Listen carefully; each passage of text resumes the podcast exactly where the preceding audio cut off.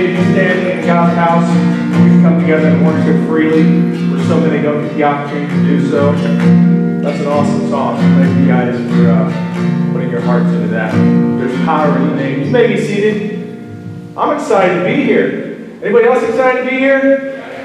Yeah, it's a beautiful day outside. I thought the temperatures were kind of residing, but we're back up to like 90s again, and that's okay because we know it's coming soon, right?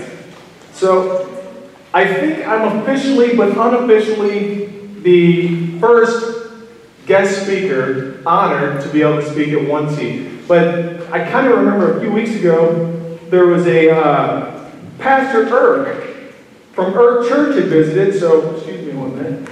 From Irk Church had visited. So I'm not sure if he's actually the first or I'm the first, whichever. But he came and spoke to us, gave a great message, and uh, we're grateful for Pastor Irk from Irkville or, or wherever that was, who gave us a message regarding family matters. So I am still quite honored. Uh, I'm so proud of, of my brother. By the way, I'm Sean Walton, for anybody who may not know me. Uh, Pastor Jeff and Michelle are my family. He's my brother and my sister. So, uh, and she's actually by marriage, so don't get any weird thoughts there. Uh, so she's married in. So either way, I know it's kind of funny. I caught myself after I said that, but I am truly proud of them, and I'm so honored that he entrusts me to speak my heart to you folks as well today. And I ask that God anoint the thoughts that I have to share from my heart for you as we look at the principle of God's Word.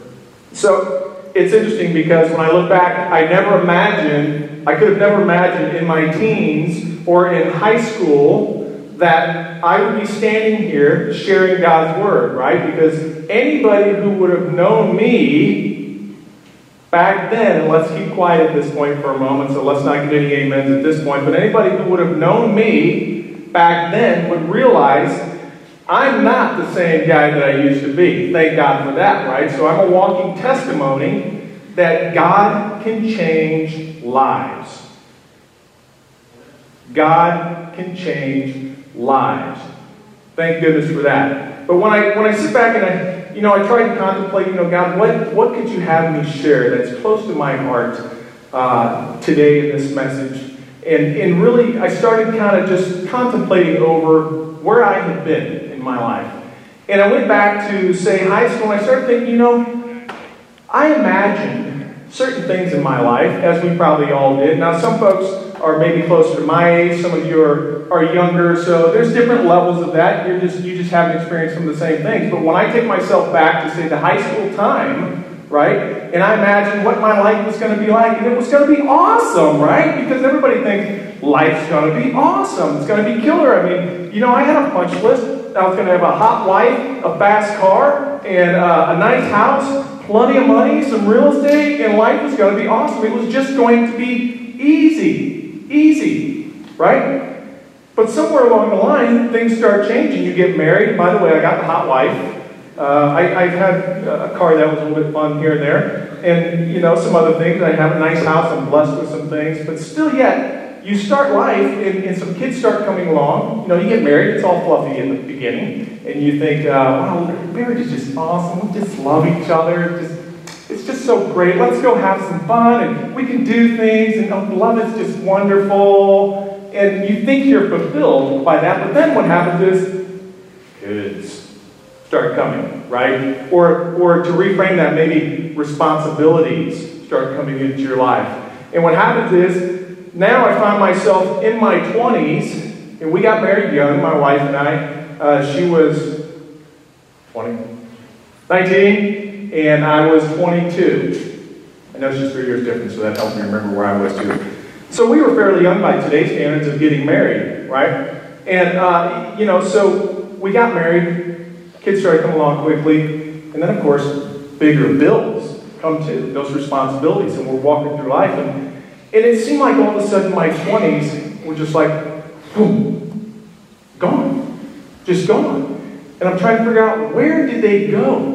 How did my kids get from this big and all sweet and you know cuddly where they would sleep and it was so precious to you know And uh, not all of them, but just sometimes in certain modes, you know, they would they would not be the same, and they're much bigger and taller, and they talk now, and they talk back now, and you know some of those things that you don't think about in the beginning. You don't think about that. So what happens is you, I get through my 20s, and it's kind of a blurry, and we were able to buy a house. You know, we started out where it was pretty rough, and it was a challenge just to, in fact, our finances went backwards trying to feed the children, or my oldest, I won't name names. Wow, trying to feed my oldest. So it was a challenge. So what, what we found was that by having a house, and it was a very modest house, we, uh, my first house was in Overland. It was about 750 square feet, two bedroom. And my wife and I lived there, and Savannah was our firstborn, so we were there, and, and things were great, you know, for a little bit. And, and then you start feeling like, well, how do I progress past this, right? And then we move into another house, you know, you take another step, and, and it's an exciting moment. You feel like this is going to be awesome. And then you get that, you attain that, and the next thing you know is you still feel, you move back right in that same position where you kind of feel like that void is still there, right? And at some point, I hit my 30s. And 30s changes. I've always said, now I look back in perspective, I say 30s were awesome, but that's because I'm in my 40s. So everybody thinks that when you've moved up a decade, right? So in my 30s, you know, your career starts settling in, at least for me. My career was settling in, and, and we were climbing out of the debt hole and uh, starting to have some progress. I mean, by all means, by all standards of the world, we were successful, right? We had a decent house, we had a, decent car, uh, had a job, you know, all the things that you say, well, man, you should have been thankful for that. And I, I thought I was, but what I found was I started coming into this time in my life, which was my late 30s, where I felt like there's something missing. Is this it? Is this all that's left? Is this, is this what the rest of my life is going to be like? Is just this chase my tail, work, work, work, work, work, pay bills, chase my tail, work, work, work, work, work, pay bills, and, and the monotony of this, and it just, I started losing my zest for life. And then I go into this mode where, you know, if only, ah, if only I had, had not been such a, a screw up in school. And of course, my parents, you know, they, they always thought I was really smart because when the report cards would come home with an I, they knew that that meant I was intelligent. But beyond that, uh, you know, it just, I didn't do, I didn't go very often. I wasn't there. So I didn't show up. So I didn't learn things. So I didn't have a respect for, I want to learn, you know. It wasn't, that wasn't me. Mine was like, hey, where's my friends? Let's have fun. That was my perspective for school. And so if only I had done that, or if only I had gone to college and you know done some of the things that I see some of the other people I went to school with who got an education and you know they're they're smart and they have a career. Or, or if only I had, had married a wife who was more like me, understood me better. Or, or only if, if I had started raising my kids differently from the beginning, to where basically what I found was everything became an excuse for me. Why he's more successful than me, why they have more money than me, why my marriage is not as exciting as theirs, why my checkbook is not as filled as my neighbor's. And what I found was these excuses were paralyzing my ability to move, paralyzing my ability to grow. Everyone say, excuses paralyze. That's the topic of my message today, and I feel like this is what God's put on my heart. I've lived this, I've experienced it, and God has brought me through some things and shown me how my excuses paralyze our situation, how we allow obstacles to paralyze us in our life today. Anyone else felt like this before? Am I speaking to anybody here today? So, really, when we look at it, and I, and I step back from it and I say, okay, why is this? What it really comes down to is we're all seeking happiness. Would that be right? We all, we all just want happiness. Happiness, which is, you know, joy, peace, a spouse that worships us, or we think that's what happiness is. Uh, you know, someone who supports us, everybody, you know, the friends who, who call you repetitively, hey, come over, hey, we want to spend time with you. Your phone's ringing off the hook because you're so popular, right? That's what we deem as happiness. Kids who are perfect, they get straight A's, they're just brilliant, they never talk back, all these wonderful things. That's our picture sometimes of happiness. The perfect job. You walk in and it's just wonderful, and everybody's cheering high fiving you. Hey, man, good morning. I've never seen that. But that's how we feel sometimes, or our perspective of what we think happiness should look like. Right? So it doesn't mean it is happiness, but it's what we think happiness should look like. A lot of times we see that in other people, and we look at them, we measure them up, and say, if only I had what they have, right, through envy, if I only had what they had, then I'd be happy. And sometimes we even get to the point where, you know, and, and I was here, where I recognize there were these obstacles and these things binding me. And so you move into prayer and you say, you know what, for, for those who are Christians, and, and you say, God, help me over this obstacle. Help me to step beyond this. Bring me through this situation. Help me get past where I am today. God, just, just move the mountain for me. God, just show me the direction. God, just give me this new job. God, do this for me. God, here's my list. Just read it over and, and take care of it, will you please? Fix my list. This is things, these are the things that I need. But inevitably, what happens is, God doesn't work that way. And then we end up finding ourselves in a position to where we're starting to lose hope. Anybody ever lost hope? Feel like a situation is maybe a little bit hopeless, like you just can't get beyond the obstacle or the challenge that's at hand? Because our mind starts believing that we're stuck here. This is who we are. Uh, we're defined by this. Uh, we can't ever get past We can't ever have a better job. We can't ever get along with our spouse. Uh, we can't ever, you know, uh, grow our, our knowledge and, and get closer to God. Uh, and, and it just never comes. The things that we pray for sometimes just don't show up in this magic moment. As my girls like when I say, in this poof moment, where you get this magical just poof Fixed it. Oh, thank you, God. Now, I'm not limiting God. Don't get me wrong.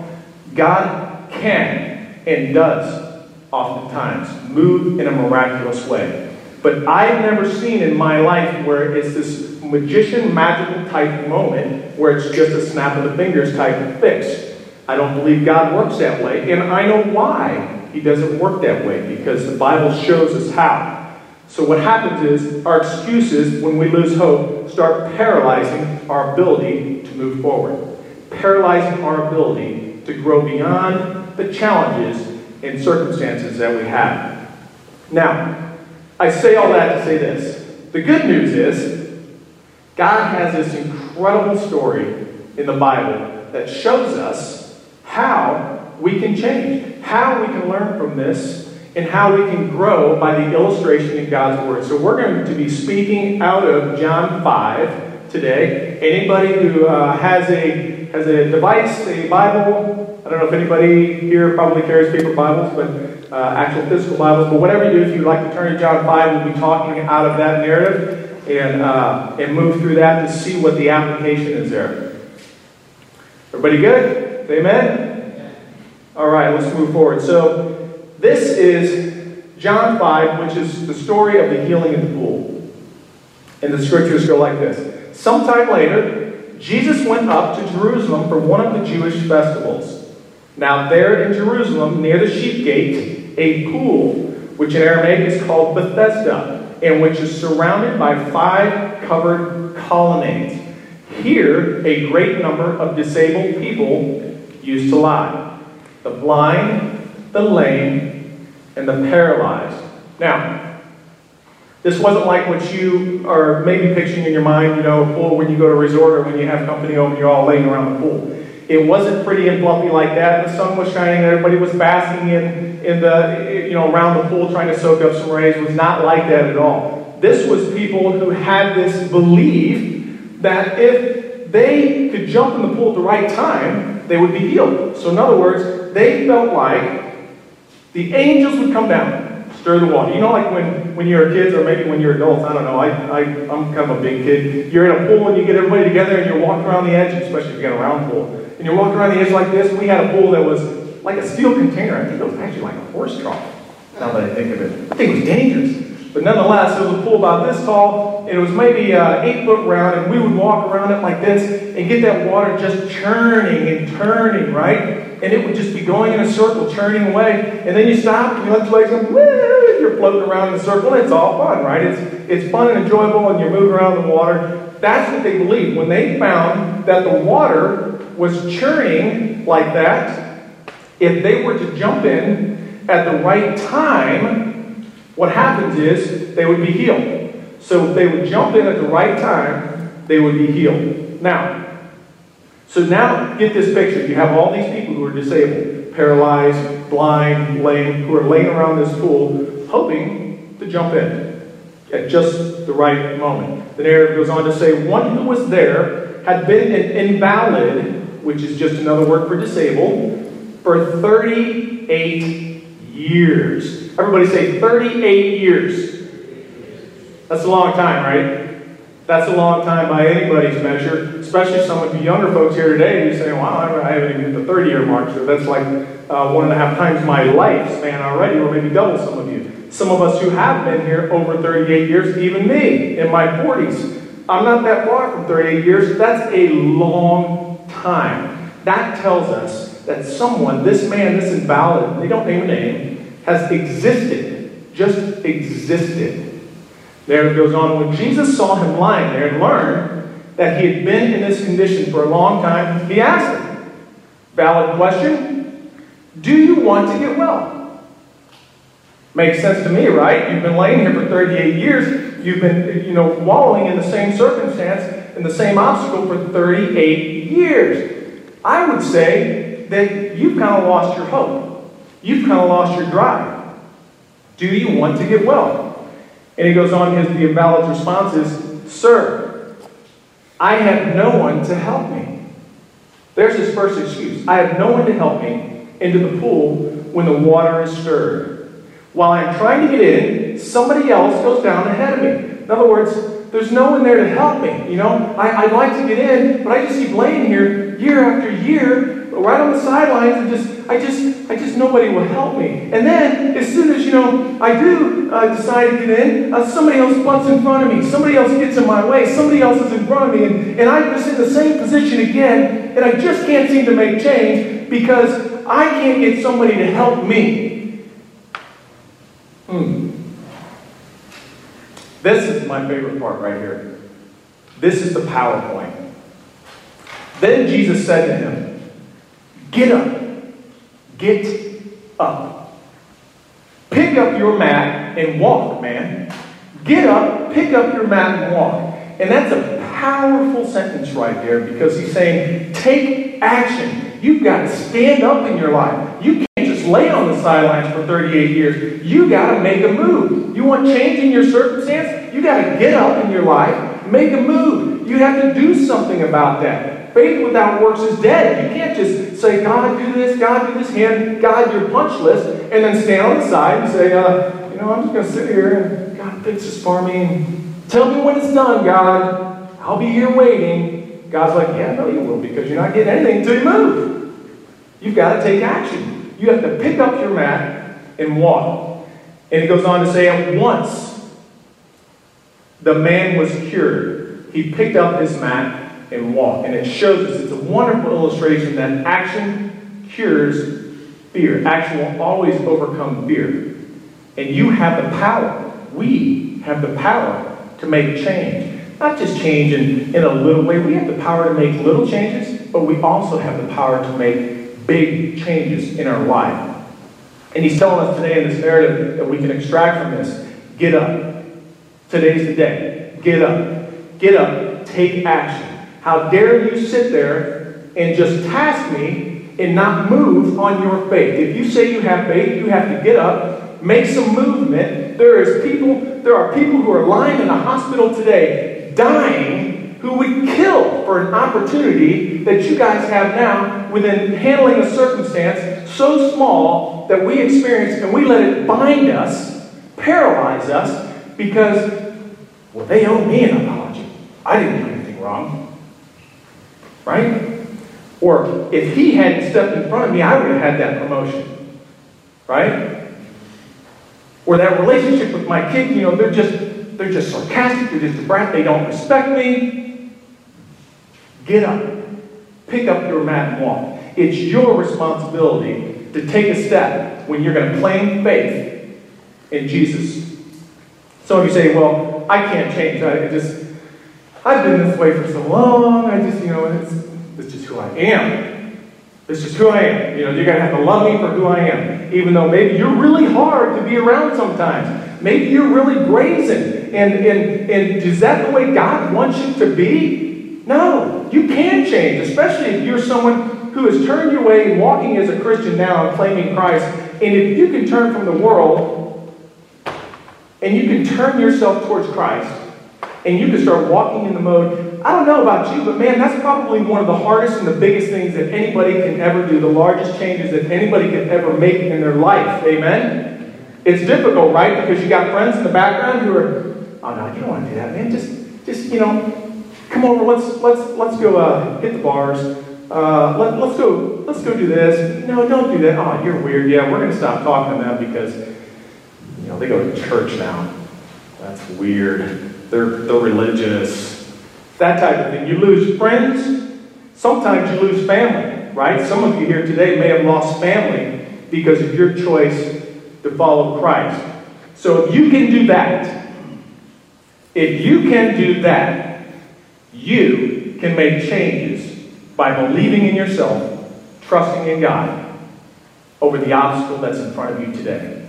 Over the obstacle in your home, the obstacle in your marriage, wherever it may be, in your relationships, you can do it. Some of you folks are the ones who are, you know, well, excuse me a moment, sagging on my ears, feels a little weird. So, some of you are the, are the folks who, you know, you say, well, you don't know what I've been you don't know what I've done. You don't know my past. It's ugly. I did some bad stuff.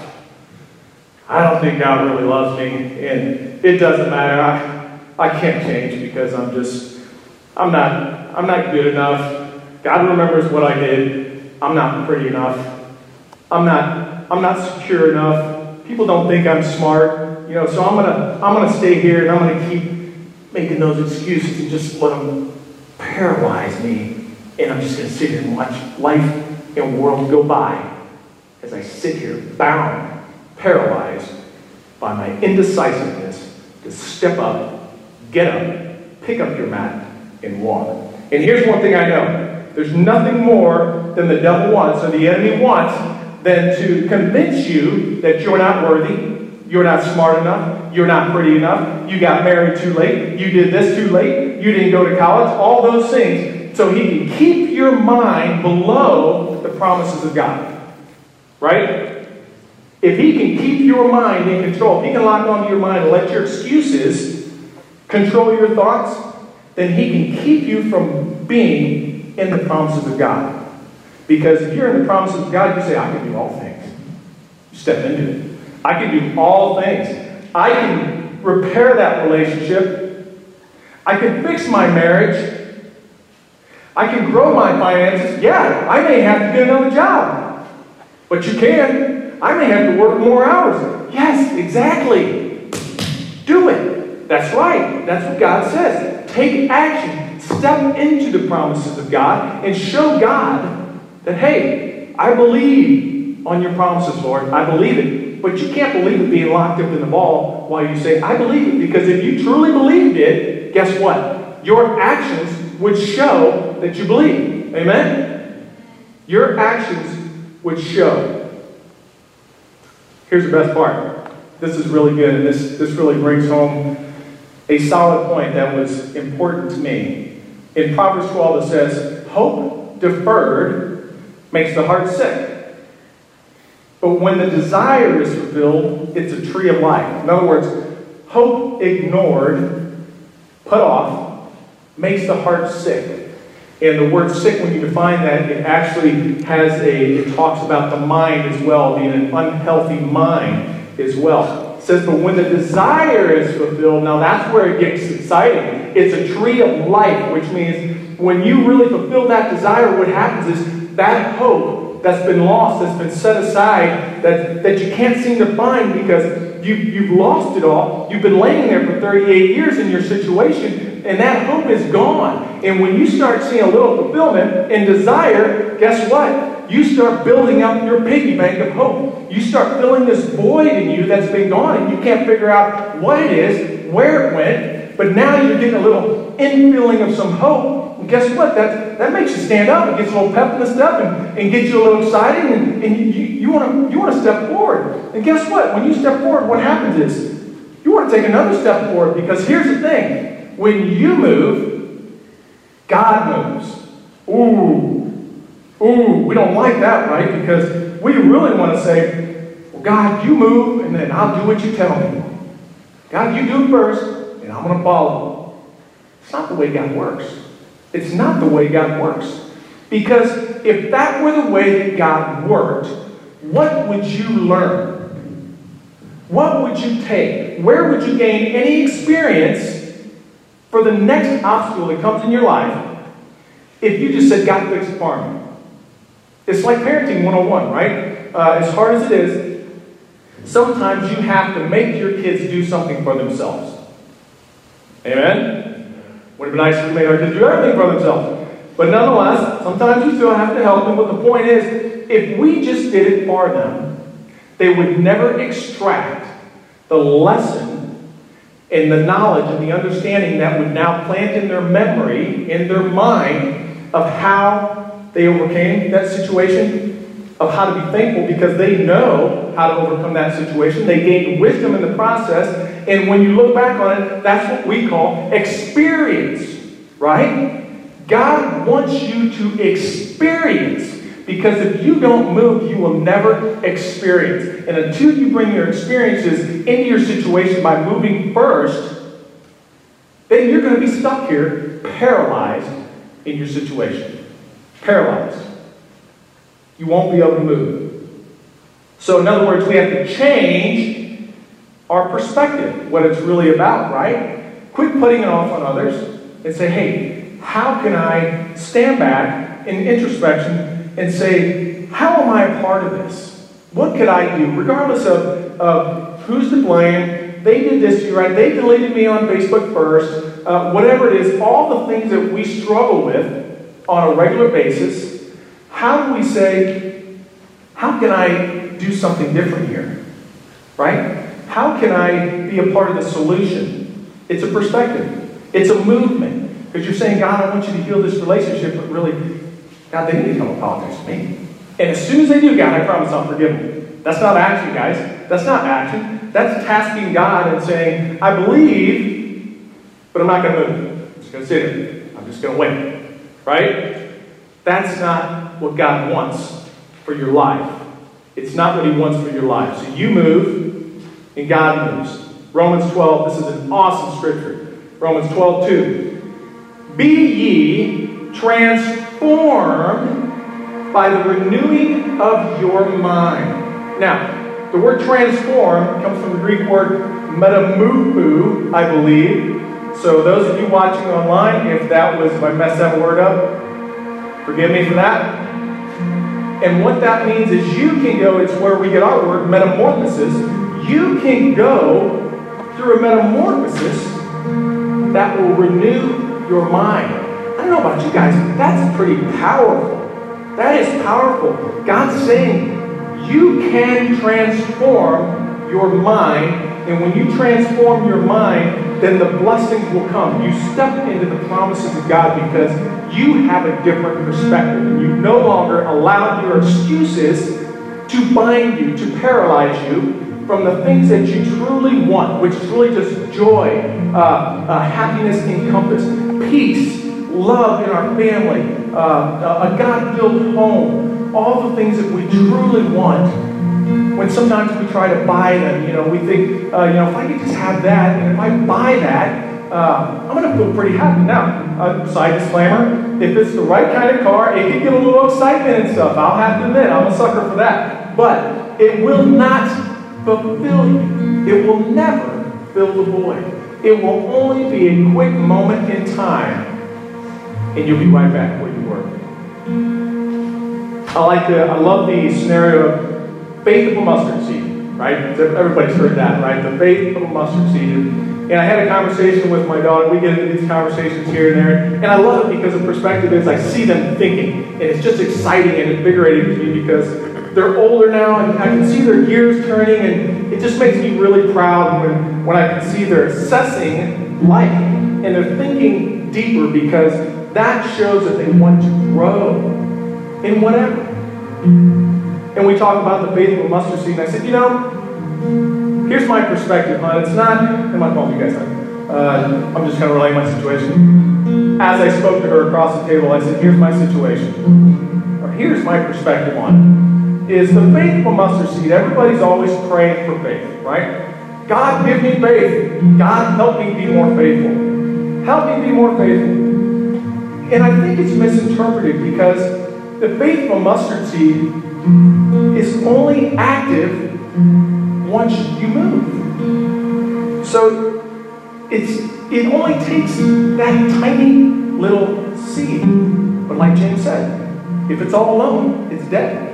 It's totally dead. And we talk about moving mountains, uh, and I said, you know, here's here's a good way to look at it. If I said, you know what, I'm going to be proactive and I'm going to take a step forward, and what I'm going to do is I'm going to get a bunch of backhoes, bulldozers, and I'm going to bring them out to a mountain. And I said, if they started digging, it may take a day. I don't know the size of the mountain. It may take a month. It may take years. I don't know. But at the end of the day, when I look back at some point, I'm going to see the compound effect of that, right? And the effect will be we moved that mountain. And that's no different in our lives today. See, the difference is if you don't take forward steps, if you allow your excuses to lock you and paralyze you because you're not taking any action, you'll never grow beyond your circumstance. And here's one thing I know my God, your God, did not die on the cross. He didn't send Jesus to die on the cross, shed his blood, die for our sin to be tortured, beaten, and bruised, for my sins and for your sins, just so he could ascend to heaven and watch us suffer. That's not my God. That's not the God I serve. The God I serve, he said, I am going to do this for you. But you have to step into the promises that I have.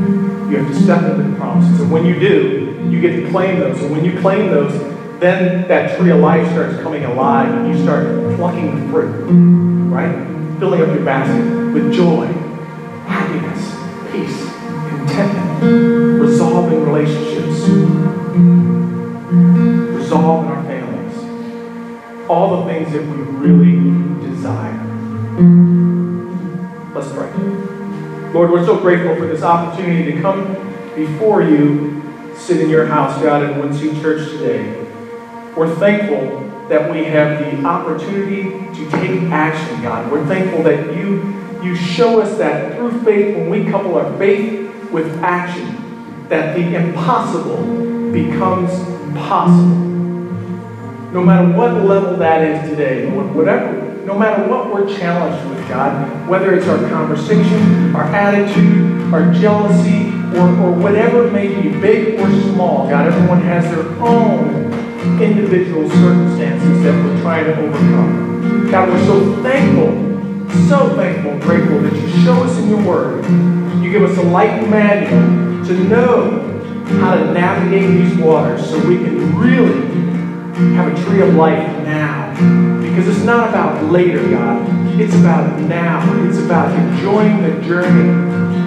And we're so grateful for that. We love you and thank you and ask God that you, you take us along in this week and you help us to remember that our excuse is paralyzed. And God, if only one thing, I ask that you, you help us all take one step towards focusing on one obstacle that we can move towards. Help us to make movement, God, knowing that we may bounce from side to side. We may not go a direct line straight to, straight to the goal, but that when we move, you're watching. You know that the heavens are rejoicing, the angels are jumping up and down saying, That's my child. That's my child. One more step. One more step. You're getting closer.